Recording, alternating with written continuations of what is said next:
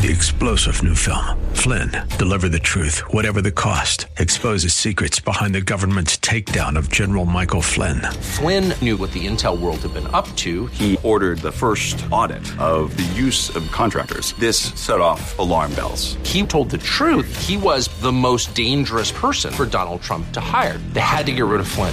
Flynn, Deliver the Truth, Whatever the Cost. Available now. Watch it today. Go to Salem Now dot com. Salem Now dot com.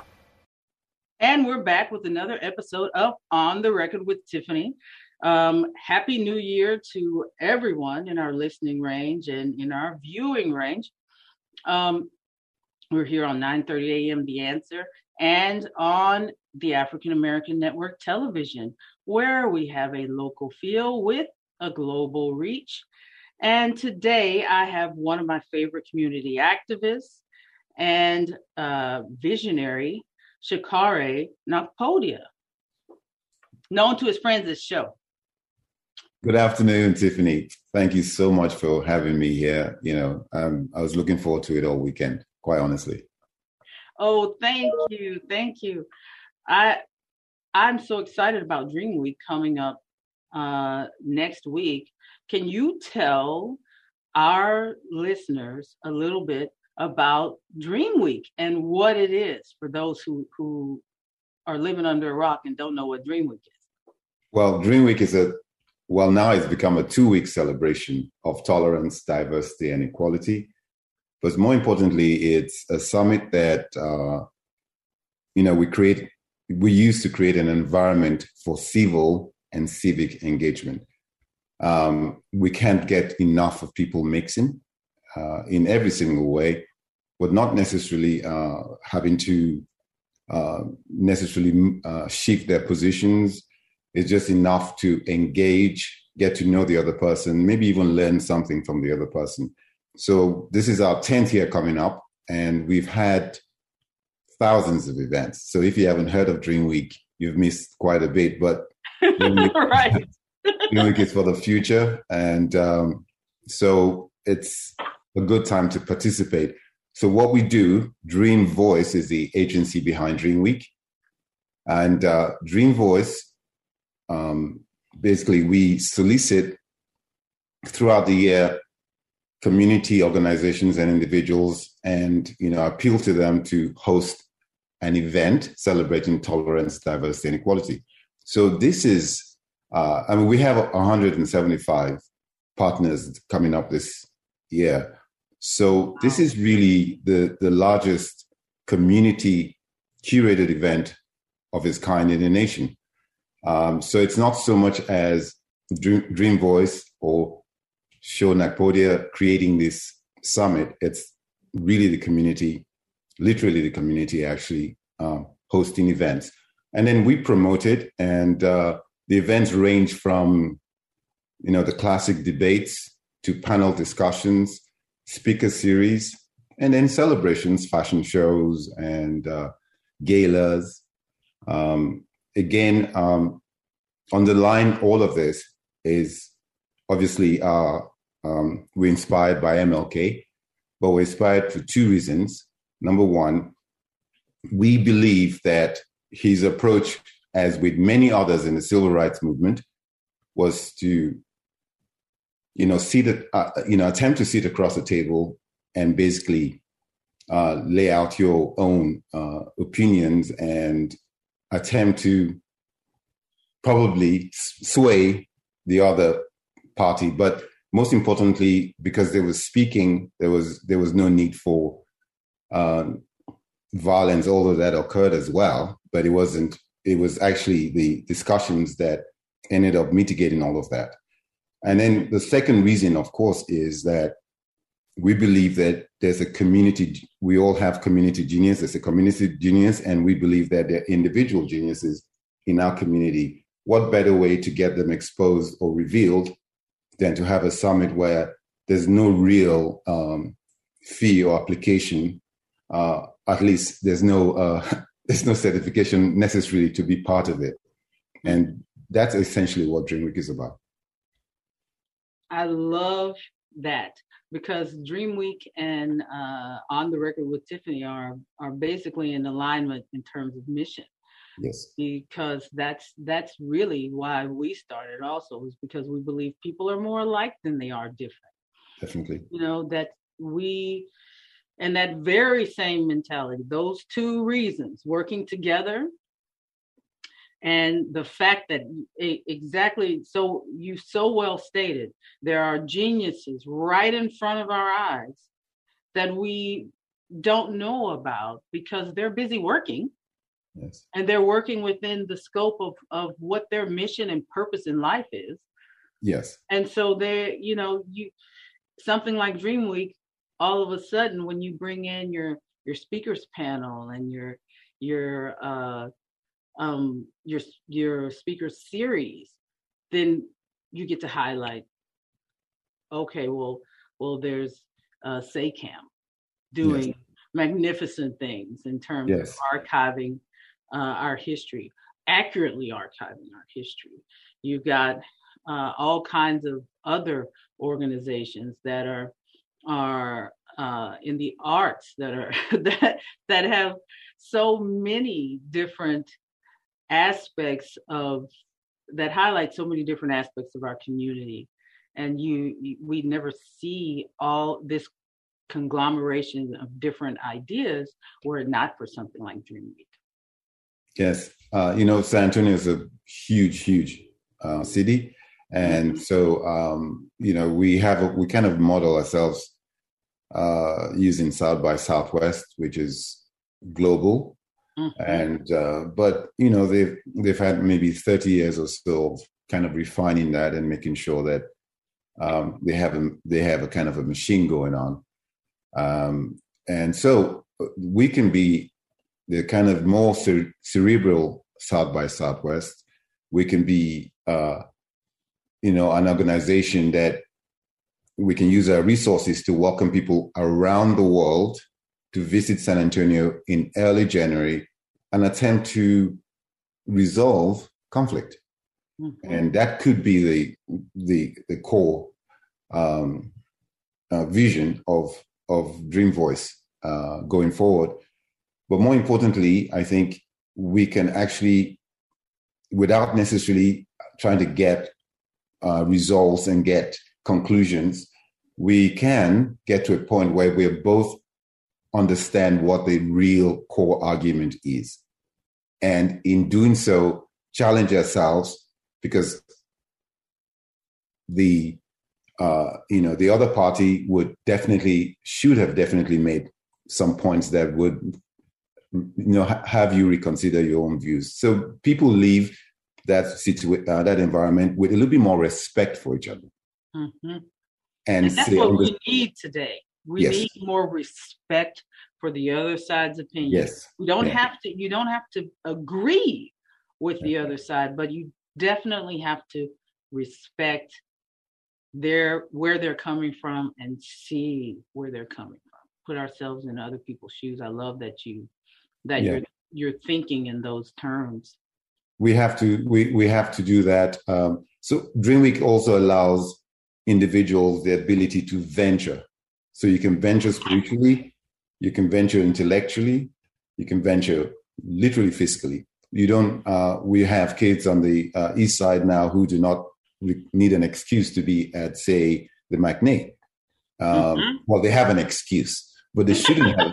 They shouldn't have an excuse, and uh, and you know they re- they realize that you know it's a place that is welcoming, mm-hmm. and uh, and they can also contribute to what the Mac- the McNays, and it could be the Tobin, it could be you know the Carvel, it could be it could be the uh, mm-hmm.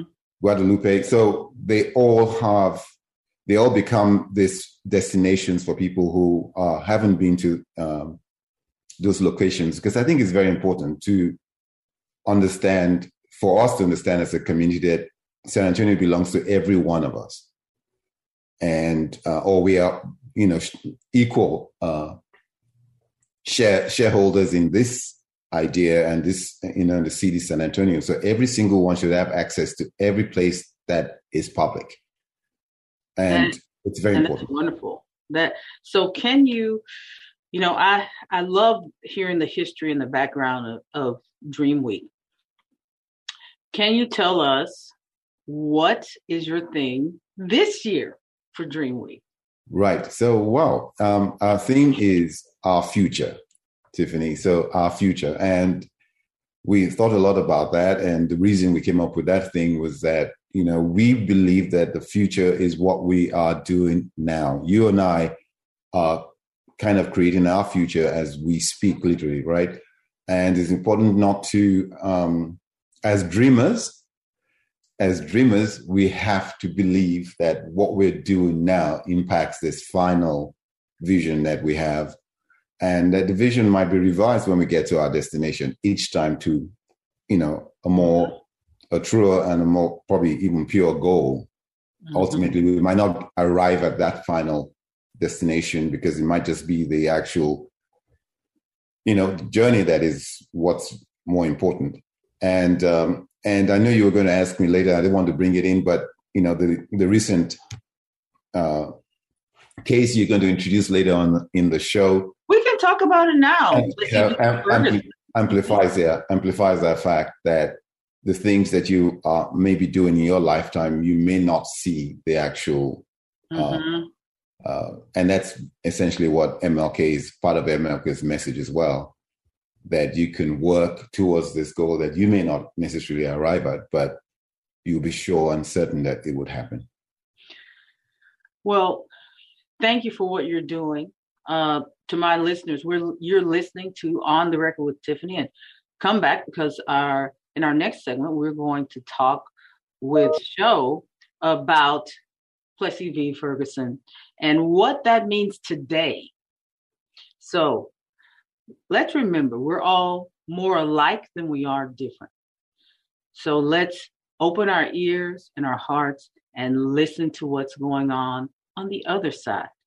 Sometimes what we think is tough isn't quite as tough as we have made it in our own mind. So let's open our minds and hearts and listen a little bit more. And you've been listening to On the Record with Tiffany.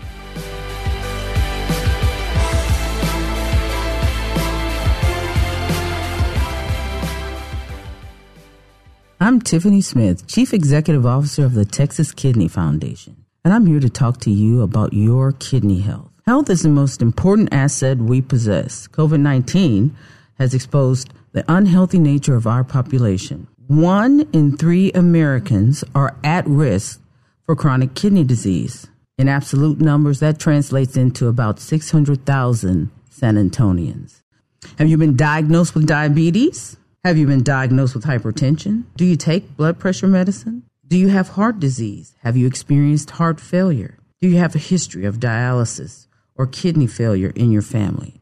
If you said yes to two or more of those questions, you need to come and see us. Are you a part of that one in three? Is your sister? Is your brother? Is your mother? Texas Kidney Foundation offers free screenings. All you have to do is go to our website, w w w dot t x kidney dot org. Check out our free screenings. You can either come to our office for an in-office visit, or we can come to you. You can schedule a screening or go to a screening near you. And we're back uh, with another segment of On the Record with Tiffany, and with the visionary and founder of Dream Week, Sho. Thank you so much for being here. Yes. And I want to dive right into um, Plessy v. Ferguson. We just saw a big, uh, for those of you who don't know what Plessy v. Ferguson is, you know, because it's it it did happen a long time ago. It It is a landmark case uh, from eighteen ninety-six in which the, the U S Supreme Court upheld the constitutionality of racial segregation under the separate but equal doctrine. Okay. That case stemmed from an incident in eighteen ninety-two in which an African American train passenger, Homer Plessy, uh, refused to sit in a car for Black people. uh, rejecting Plessy's argument that his constitutional rights were violated, the Supreme Court ruled that a law that implies merely a legal distinction between white people and black people was not unconstitutional. So this past week, we saw uh, that get overturned. And what we saw that was so beautiful about it, I mean, it had been overturned before, uh, but what we saw this week was the family, family members of Plessy and Ferguson came together and said, hey, this should have never happened. The, you know, we're better than this uh, as a people and as a nation.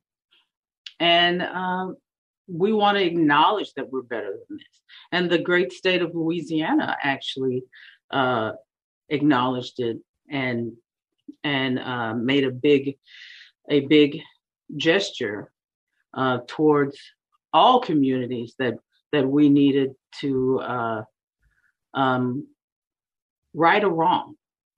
So, so I think that kind of leads into what you are doing uh, with with uh, Dream Week and with your idea and vision for that. Yes, I, I think it's a wonderful, wonderful occasion. And, uh, you know, this, and they must have worked together, both families, or at least just members of the family would have worked together for years as mm-hmm. well. It's, we're just recognizing that, right? Mm-hmm. And that's part of the genius within the community that we kind of miss sometimes when we have, when we miss this, uh, you know, opportunity to recognize that there are people out there who are peacemakers, right? Mm-hmm. They are peacemakers first. And being, uh, being a peacemaker in that situation, you would have had to leave home, leave some of the people that you care behind to go across, you know, uh, to the other side, or at least in the center of a median. And so both of them had, Uh, you know, distractors on both sides.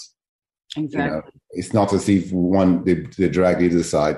And hopefully that union and the celebration of that union is going to allow the others who are a little bit resistant to join into this, you know, uh, very important, I think, uh, collaboration. We had uh, a speaker for Dream Week called um, Darryl Davis. Mm-hmm. Darryl Davis is... Uh, Suppose he's out of uh, as a musician, but in his spare time, he goes out to reach out to K K K members and, you know, talk to them and just be, sometimes even actually break bread with them. And he's responsible for actually uh, decimating the the clan in Maryland, accordingly. Wow. To from from this approach.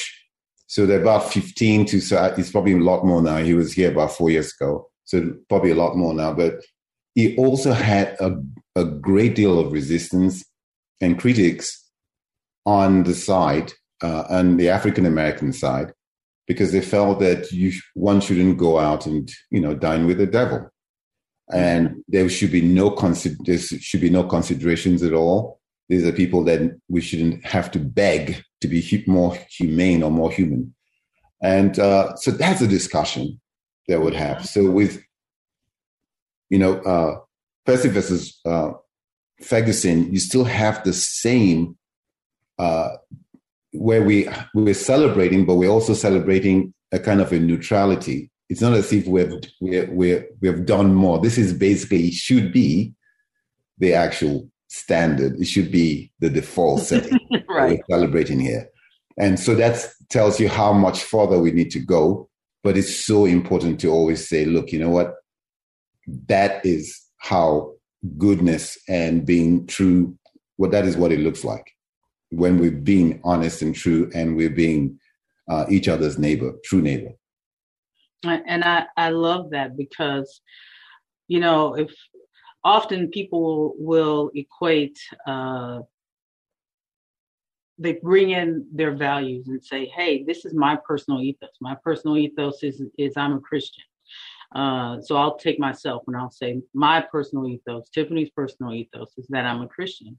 So if, if as a Christian, I'm approaching a subject like racism, then, then I have to approach approach that subject with with uh, some degree of forgiveness for the other side.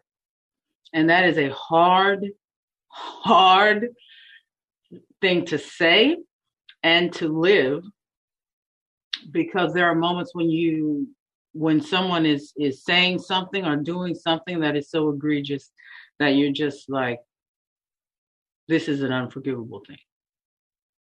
And, and, Tiffany, I, and I don't want to, I don't want to, the, my flesh doesn't want to forgive, forgive this action, X Y Z action. But in order to overcome any adversity, one has to, at some point, extend the olive branch. We we have to. You know, that that is how you avoid yourself being consumed with with uh, the pain of, of hatred and anger. Because that can go on both sides. On any subject, that can go on both sides. And, you know, I like the fact that that we saw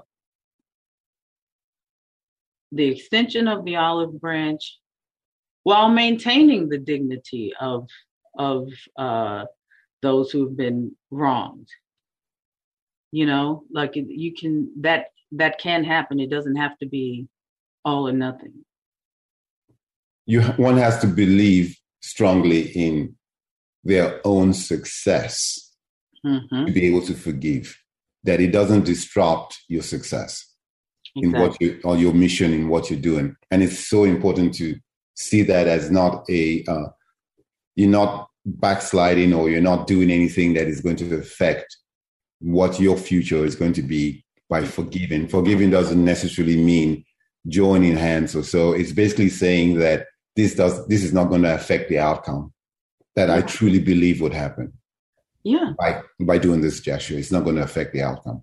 And, um, I, you know, uh, Tiffany, uh, I say this quite frequently, you know, I, I think that is, you just touched on one aspect of the genius in African Americans, and it's their ability to forgive. African Americans, the ability to forgive and to forgive and show that through all of this, there is and continues to be uh, this path to greatness, because it's it's not relevant to who we, it's not going to be relevant to who we are ultimately. All the things that have happened, we shall overcome. And that's very important. Um, can you tell us about your speaker series and who, and, and the topics that are coming our way next week and the next two weeks for Dream Week? So, okay, so you're going to get me in trouble here, but there are thirty-two individual speakers in the Dream Hour speaker series. It's called the Dream Hour speaker series. The entire program for each speaker is going to be one hour, thirty-five minutes to present, fifteen minutes for Q and A, and, you know, you get to meet them at the end. Mm-hmm. Um, we expect very small groups. Um, there's going to be social distancing as well. Mm-hmm. Uh, we've divided it up into uh, three locations, four locations, actually.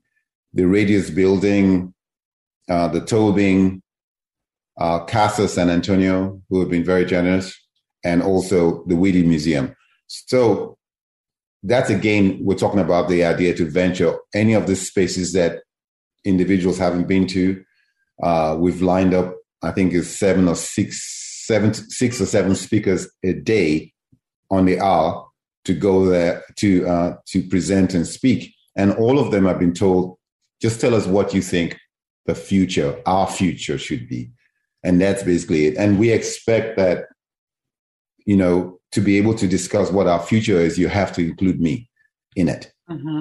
And you have to also respect the position that I want to be in that future as well.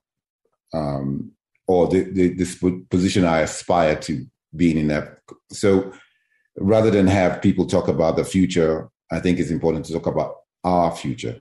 For the panel series, we've divided it up into, you know, different uh, groups. There's going to be a panel that will discuss the future of health, the future, another one, the future of art, the future of um, uh, technology, you know, future of justice, you know, and I think we have about eight of them that would, uh, uh, and that discussion is really just talking in broad terms about what we see for the, what we see in the future.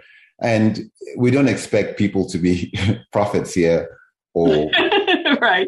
You know, that's not the, the idea is that what the question, the underlying question is, what should we be doing now to, uh, to live more peacefully in the future? That's really the underlying idea. And uh, so let's take, for example, an issue, health issue uh, with cancer. And it's obviously you have, you know, the challenge of uh, the health care system and also the researchers to come up with a cure or an effective one. But there's a huge uh, debate on the line that between, you know, whether it's ther- the different ther- therapy styles and the different medication, and it's a huge fight underneath that, right?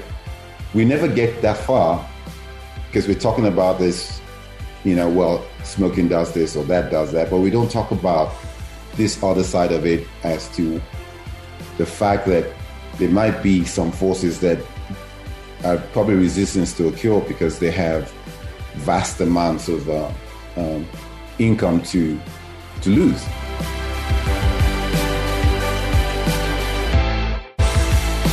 We never get that far because we're talking about this, you know, well, smoking does this or that does that, but we don't talk about this other side of it as to the fact that there might be some forces that are probably resistance to a cure because they have vast amounts of uh, um, income to to lose. Uh, and that has become a sort, sort of industry. So on one side, you have all these breakthrough uh, therapies and wonderful things happening. And then the other side, there's this resistance to having a final cure because it's now such a huge thing, right? We have, a, we have on the other side, we have a debate going on within the Black community as to those who are specifically will benefit from, you know, the uh, compens- uh, reparation if it ever does arrive, and the fact that the foundational African Americans uh, should be distinct from the Black immigrants like me, for example. There should be uh, there should be some sort of uh, distinction, and um, and that also that a lot of what we celebrate as progress, whether it's with uh, President uh, Obama or with Vice President Kamala, you have they're, they're considered, you know, born from immigrants and not directly from the African American, uh, you know, uh, family, as it were. So that is a, that is a discussion that we need to. So many huge discussions that are. Yes. I mean, so many things that are that are.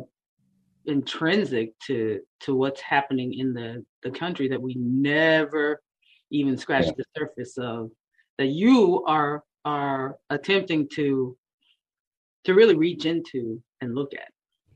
Just just just just quickly, it's it, what the point really is is that I might be considered an L G B T Q um, ally, for example, but I don't know enough about the mm-hmm. community. I really don't know enough, mm-hmm. and. Uh, What it means is that I basically have a firm understanding of my own sexuality, for example.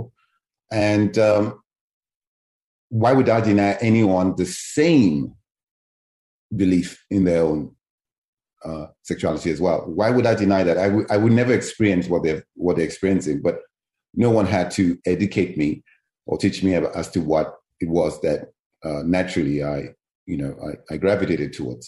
So we have to have that discussion. This, it's it's pointless just necessarily just pointing at words or law or labels. It's important to understand that each individual is literally custom made, and we we have we can deep dive into the L G B T Q community and go into a sub community within it and another sub, and you find conflict in every uh, fashion. So the method to resolve these conflicts is is not something that should just be uh, a top line. I, I try to discourage people who have an agenda and they come to Dream Week and it's really just to bash on the other side, also say, hey, look, we are victims, because there's so much information surrounding that out there. Dream Week is about say, saying, okay, I'm ready to make a deal here. I'm ready to discuss. I'm ready to even learn more, you know, and I'm open to changing my position because I think it's better for all of us. And I, I love that about Dream Week, because victimization, anytime you walk into a situation as, as a victim, then your power has just been given away.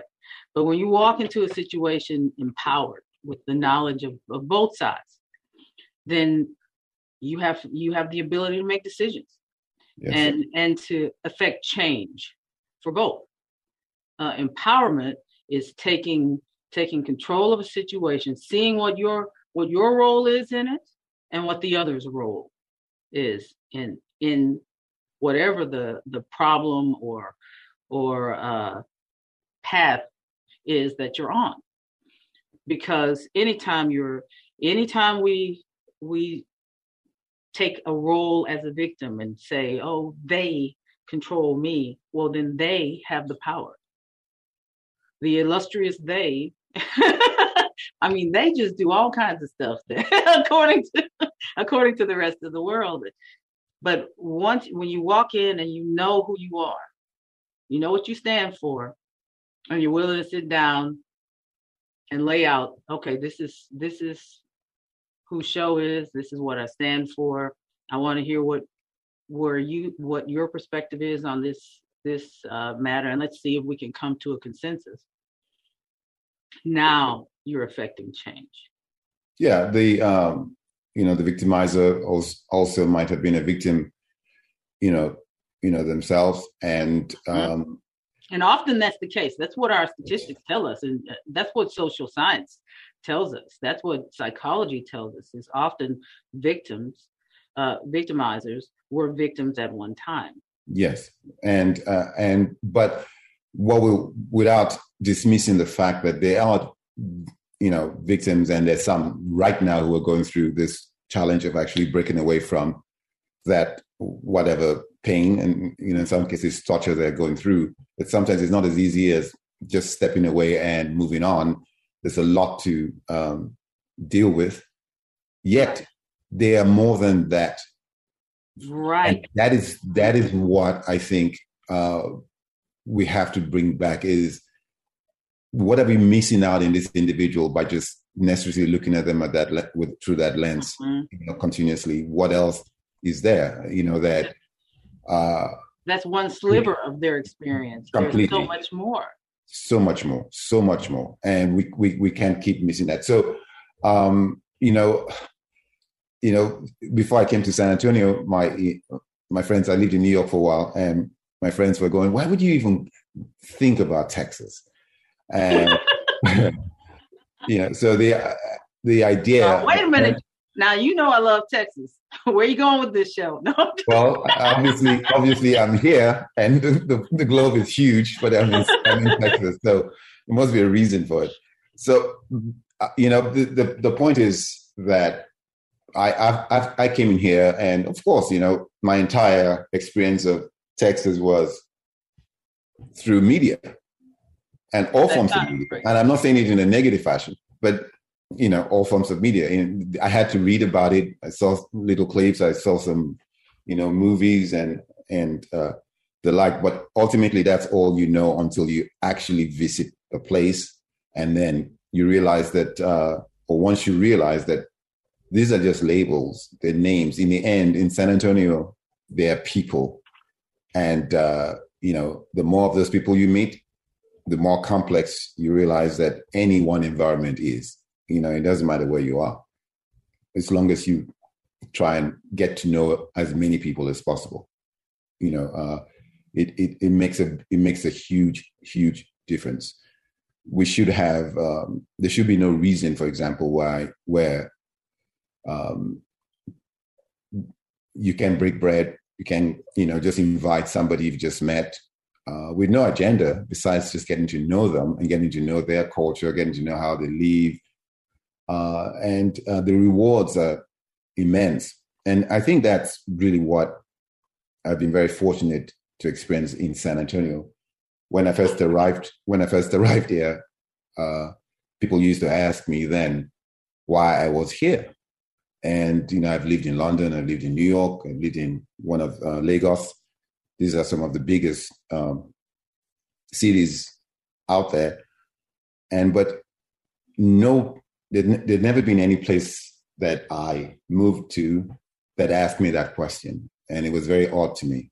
And uh, everywhere else I'd been then, I, I kind of saw kind of a finished, you know, uh, canvas. Most people that I engaged with at that time, especially in New York, were kind of just fueling the entire uh, city, but they were not part of what was going on at all. Um, and I, I know that sounds like a contradiction, but they were not the vehicles. They, you know, this is the fuel, and they're not a driver. They didn't even know the destination. And I felt somewhat like that in San Antonio.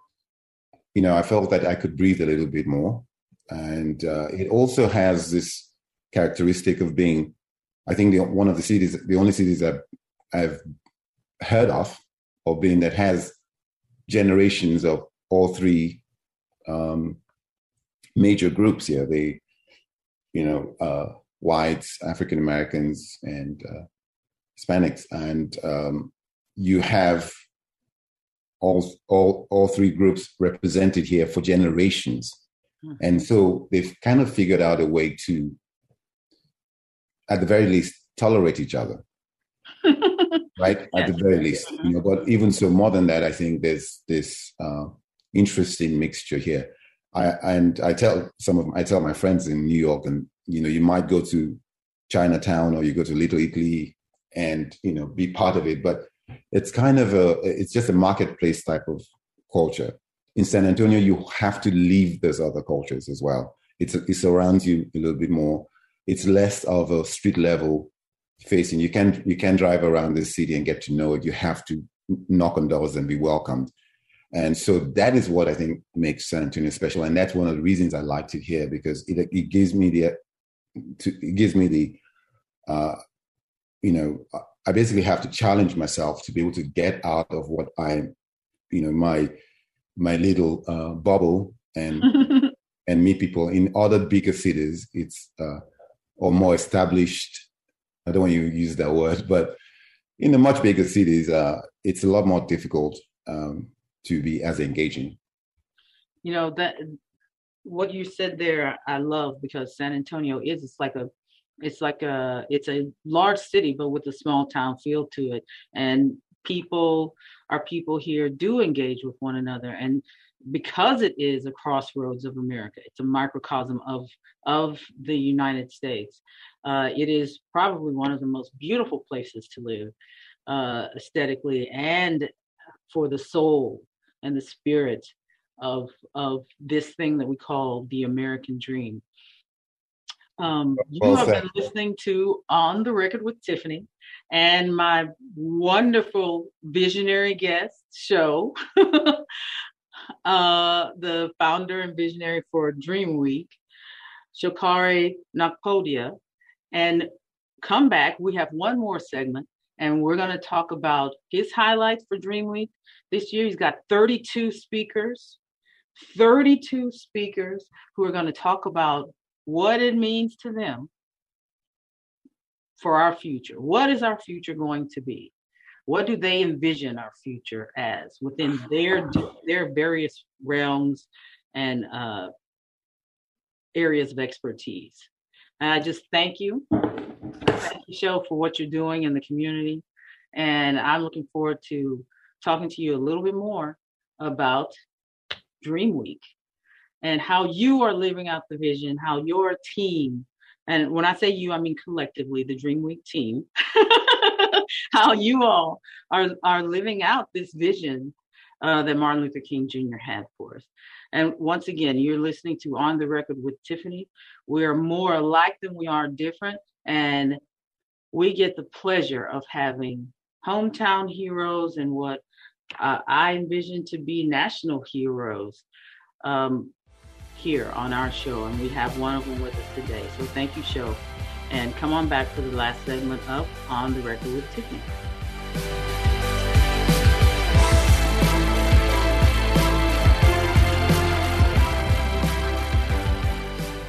I'm Tiffany Smith, Chief Executive Officer of the Texas Kidney Foundation, and I'm here to talk to you about your kidney health. Health is the most important asset we possess. COVID nineteen has exposed the unhealthy nature of our population. One in three Americans are at risk for chronic kidney disease.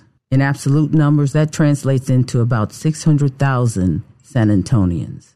Have you been diagnosed with diabetes? Have you been diagnosed with hypertension? Do you take blood pressure medicine? Do you have heart disease? Have you experienced heart failure? Do you have a history of dialysis or kidney failure in your family?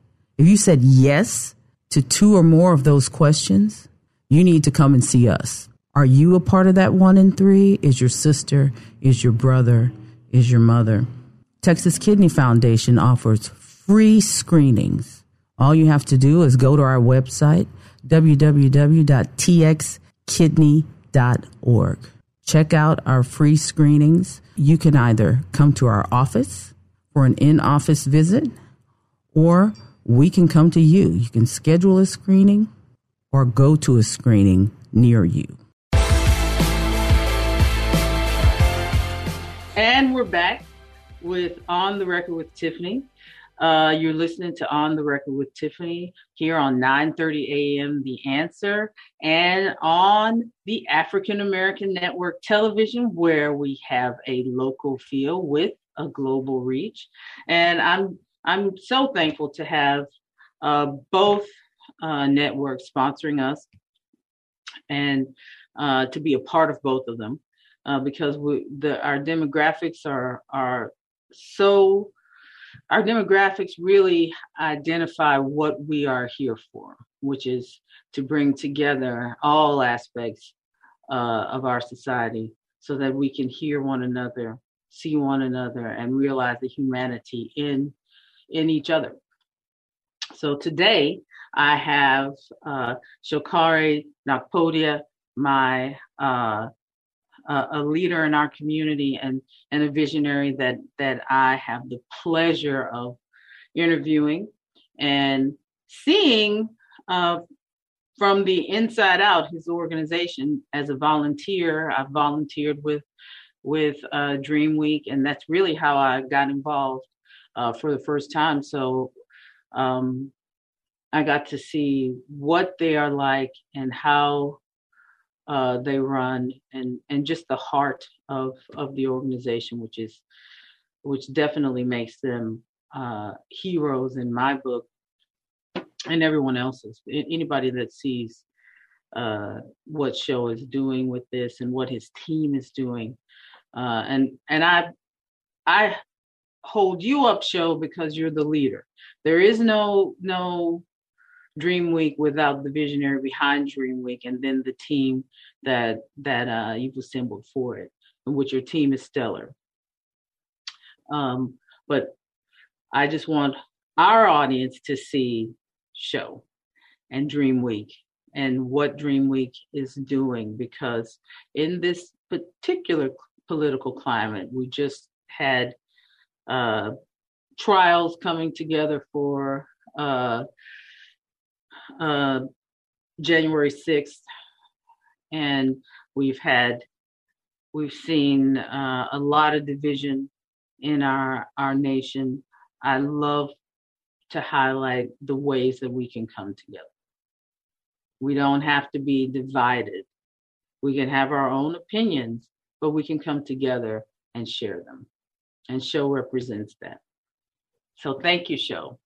Thank you. T- uh, look, Tiffany, I-, I have to thank you again for all the work you've done and the background for Dream Voice, uh, presented with Dream Week. You know, I remember seeing you come up the stairs, um, you know, a couple of years ago, for, or maybe even more, um, for the very first like time. Like three or four years.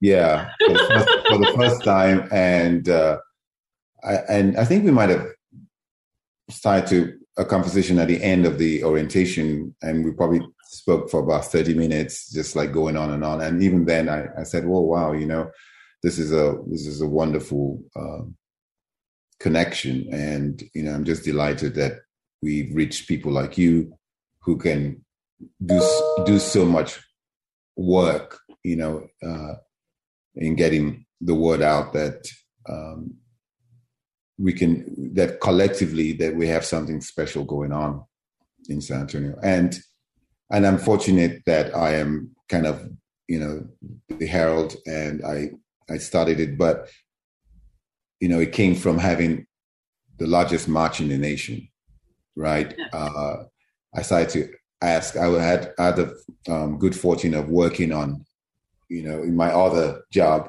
the Mighty Group, I had the good fortune of doing a lot of creative work for the march one year. And I was so uh, in awe of it because I had to get up super early, six o'clock, and probably stay till the very end.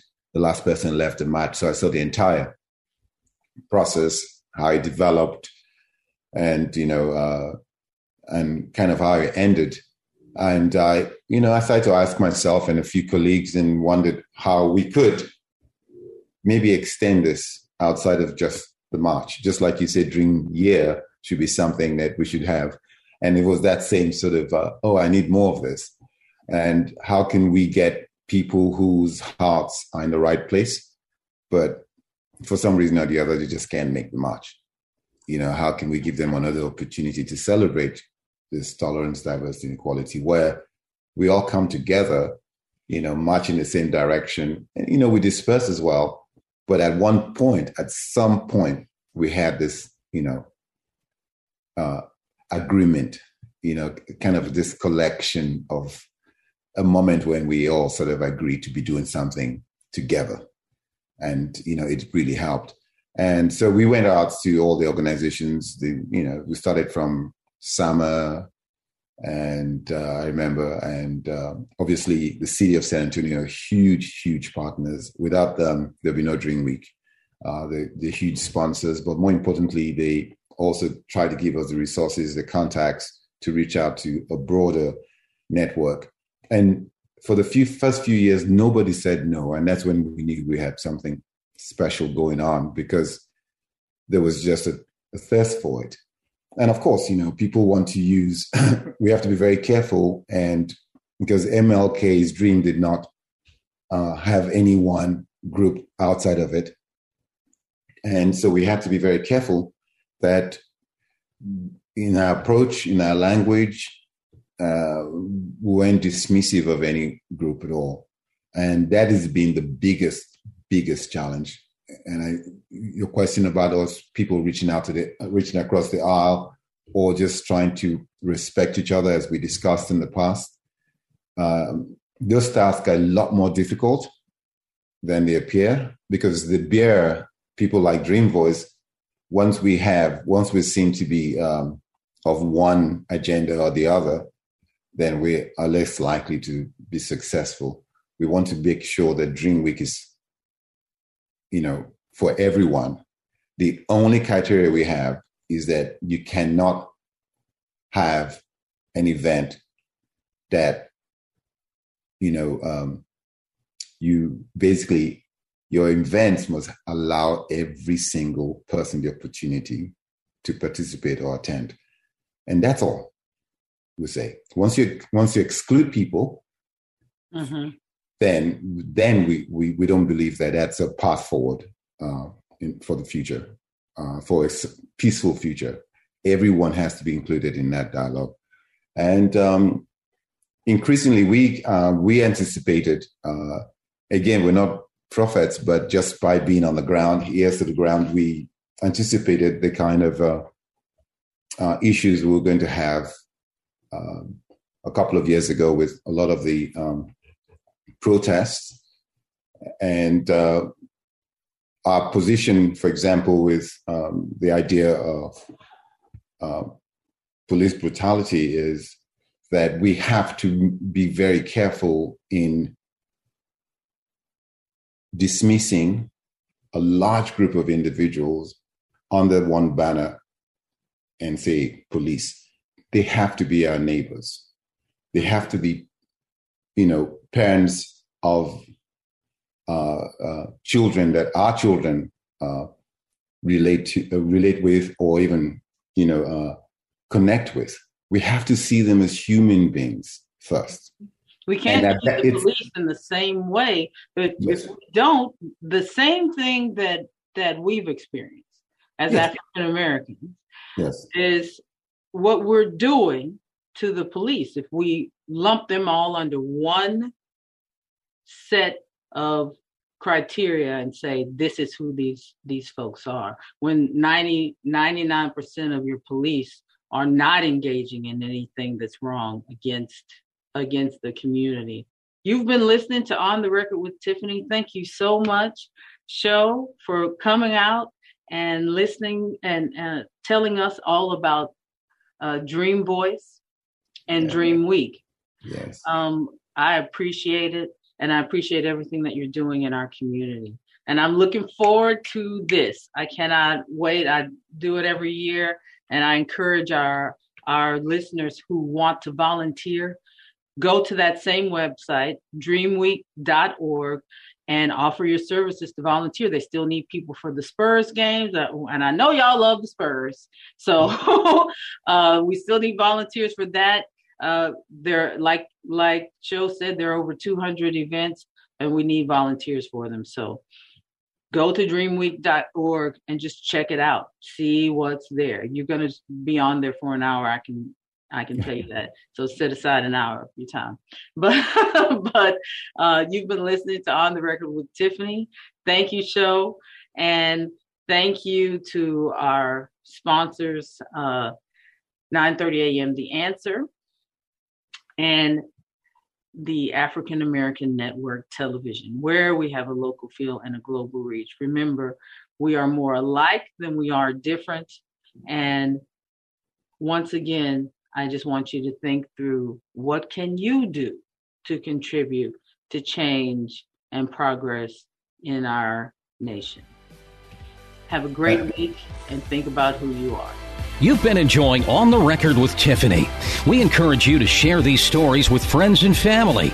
You can listen to other shows by going to nine thirty a m the answer dot com. And join us next week for On the Record with Tiffany on nine thirty a m The Answer. Three-star general Michael J. Flynn, head of the Pentagon Intelligence Agency, knew all the government's dirty secrets. He was one of the most respected generals in the military. Flynn knew what the intel world had been up to. He understood its funding. He ordered the first audit of the use of contractors. This set off alarm bells.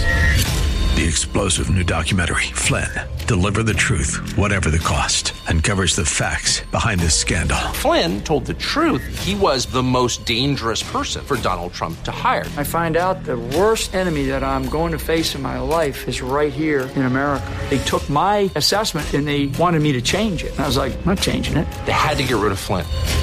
With in-depth interviews, archival footage, and never-before-seen personal records of the man behind the headlines. I just felt like I was drowning. Flynn, Deliver the Truth, Whatever the Cost. Available now. Watch it today. Go to salem now dot com. salem now dot com.